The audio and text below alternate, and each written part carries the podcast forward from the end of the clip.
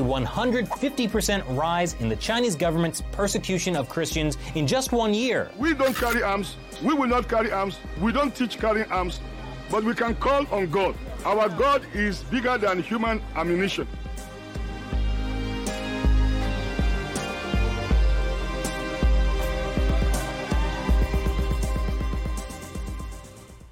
Hey, everybody, welcome back to the Fifth Seal, episode 11. I'm your host, the Evangelical Norm.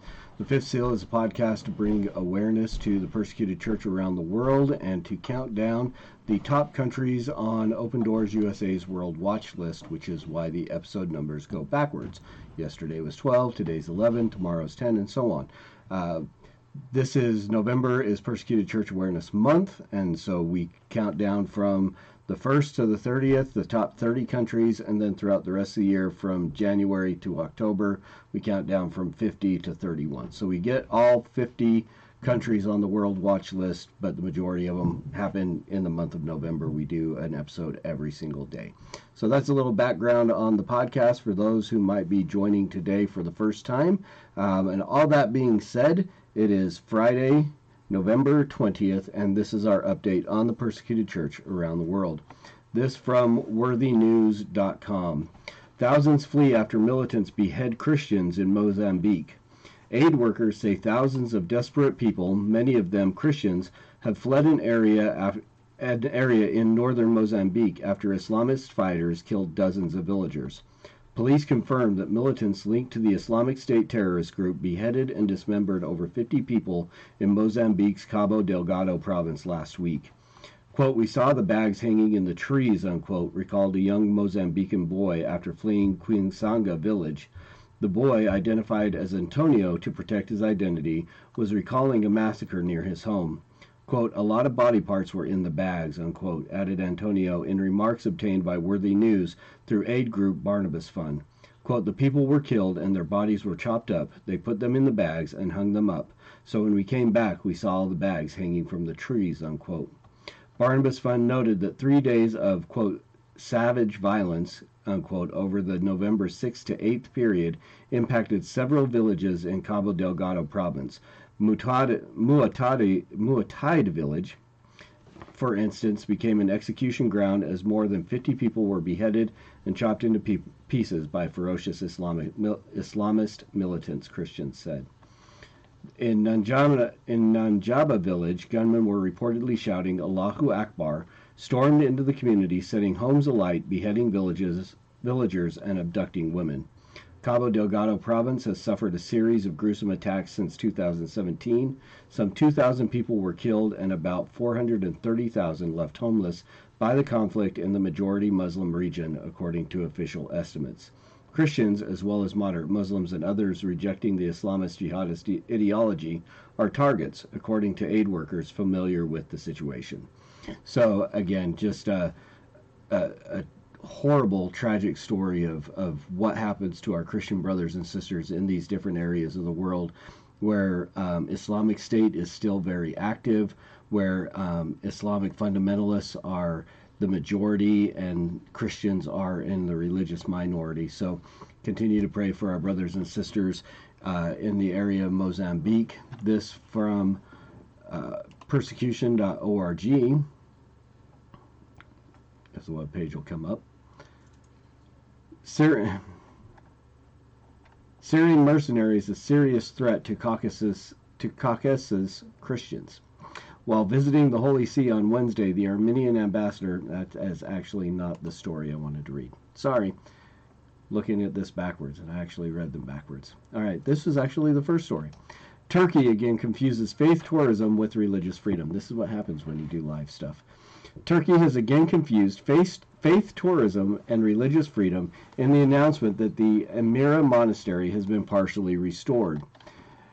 It is acknowledged that the Amira Monastery is an important Christian site in the eastern Black Sea region, but the fact that Christians in this area suffered a genocide which nearly el- eliminated their presence was ignored.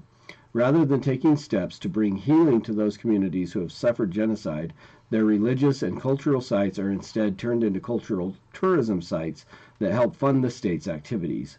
Because Turkey's Christians lack a clear legal identity, their ability to regain ownership over their own churches and monasteries is severely limited. The fate of many Christian sites is instead determined by the state, who often turns these sites into, into other cultural tourism sites or mosques. The Christians whom these locations historically belong to are rarely consulted. So this is just a, a, a what happens again when governments become the persecutor of of the Christians. In Turkey, there is no real religious freedom. On paper, it says that they have it. Churches can be registered with the state, but if they're not registered with the state as an officially recognized church, these smaller churches and so on have no legal rights. And a lot of them come from uh, larger churches that in the past have been shut down, or like with the Amera Monastery, taken away from the Christians in those areas and then Turkey takes those, they restore them, but they use them as just religious tourism rather than restoring them and giving them back to the, the Christian groups that they were taken from. So pray for our, our brothers and sisters in Turkey that they will gain religious freedom again at, at some point. And that brings us to our World Watch list for today, number 11, which is Syria. A few facts about Syria. The region is the Middle East. Persecution type is Islamic oppression, and the persecution level is extreme. The population of Syria is 18,499,000, of which about 744,000 are Christians. So, uh, just a very small percentage of the population. The main religion is Islam. The government is a presidential republic, and the leader of Syria is President Bashar al Assad. The country's, the country's years long civil war has left it in turmoil, and Christians have not been spared from the suffering. Christians are caught in the crossfire between government troops and rebel forces, especially at the front lines. Additionally, Christians are at risk if forces antagonistic to Christianity rule their home regions.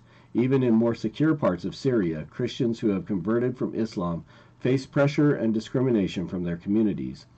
Due to their public visibility, the leaders of historical churches are particularly targeted for abduction, but Baptist, evangelical, and Pentecostal congregations are also in a vulnerable position as they are known for their they are known more for their western orientation. Fragmentation, lack of strong leadership, and lack of foreign spokesperson, like a pope or a bishop, who can speak out on their behalf. In areas controlled by radical Islamic groups, most historic churches have been either demolished or used as Islamic centers. Public expression of Christian faith in these regions are prohibited, and church buildings or monasteries cannot be repaired or restored, irrespective of whether the damage was collateral or intentional. Christians who convert from Islam are often put under pressure by their family, as conversion brings great dishonor to the family. This is particularly true in majority Sunni areas, where converts risk being expelled from their family homes or worse. Pressure from the family is somewhat less intense in Kurdish areas, as the Kurdish Sunnis are generally less radical. On July 11, 2019, the Syrian Orthodox Church of the Virgin Mary in Kamishli, northeastern Syria, was targeted in a car bomb attack. State media reported that 11 civilians were injured, the church gate was dented, and nearby shops severely damaged. On May 12, 2019, the Christian town of Al Suqulabaya in northwestern Syria came under heavy assault. As a result of heavy shelling, five young children died who were playing near a monastery during a Sunday school gathering, including their teacher. Four others were injured. One week later, a sixth, sixth child died of his injuries. In November 2018, according to Syrians for Truth and Justice, a radical Islamic group seized 400 houses and 50 shops owned by Christians in the pro- province of Idlib. Reportedly, the violent group considered such property to be the spoils of war. As a result of loss of property and violation of their rights, most of the Christians in Idlib have moved to government held areas or abroad. So, some prayer points for Syria. Many children are failing to receive an education as a result of the war, and Christian children are particularly vulnerable, as many Christian schools have been closed or damaged. Pray for educational opportunities for these children. Centers of Hope, Open Doors project in Syria, serve as an extension to, of the church and provide a wide variety of programs that include children and youth activities, food distribution, discipleship courses, trauma counseling services, delivering meals to the elderly, and many more. Pray for strength for the many volunteers who serve in the 16 centers of hope all over Syria.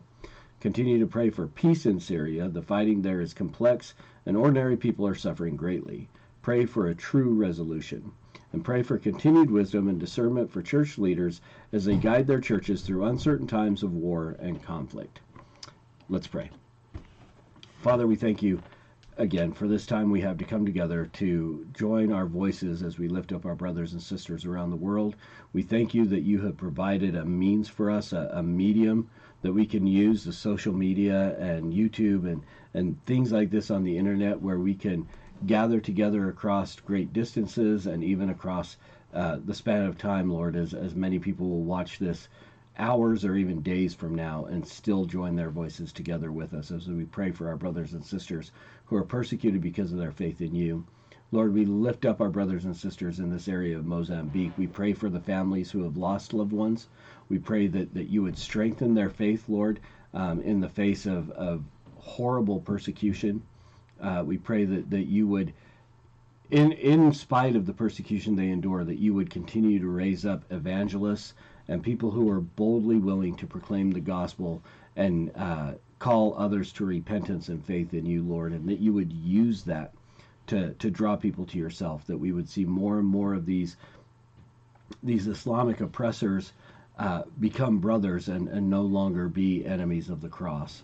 Lord, we pray for um, our brothers and sisters in Turkey who are continually uh, um, persecuted by uh, state officials and government officials taking their land, taking their churches, and rather than restoring these to the, the rightful churches that, that should own them, Lord, they restore them and make them places of, of tourism for uh, for the state's benefit and no longer benefiting your your church and your bride, Lord. And, and so we do pray that that you would uh, step in and intervene with the government in Turkey, that you would make religious freedom a real thing, and that these places would re- be restored to places of worship where you can be glorified, Lord. And we pray for our brothers and sisters in Syria. We do pray for the children who are uh, neglected of, of any kind of education there.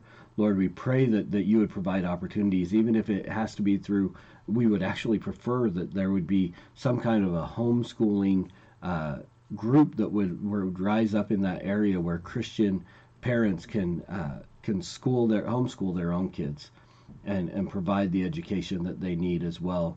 Lord, we do pray for the centers of hope and the volunteers that work there as they continue to provide uh, food and emotional and, and therapy and counseling and all the things that are, are done there.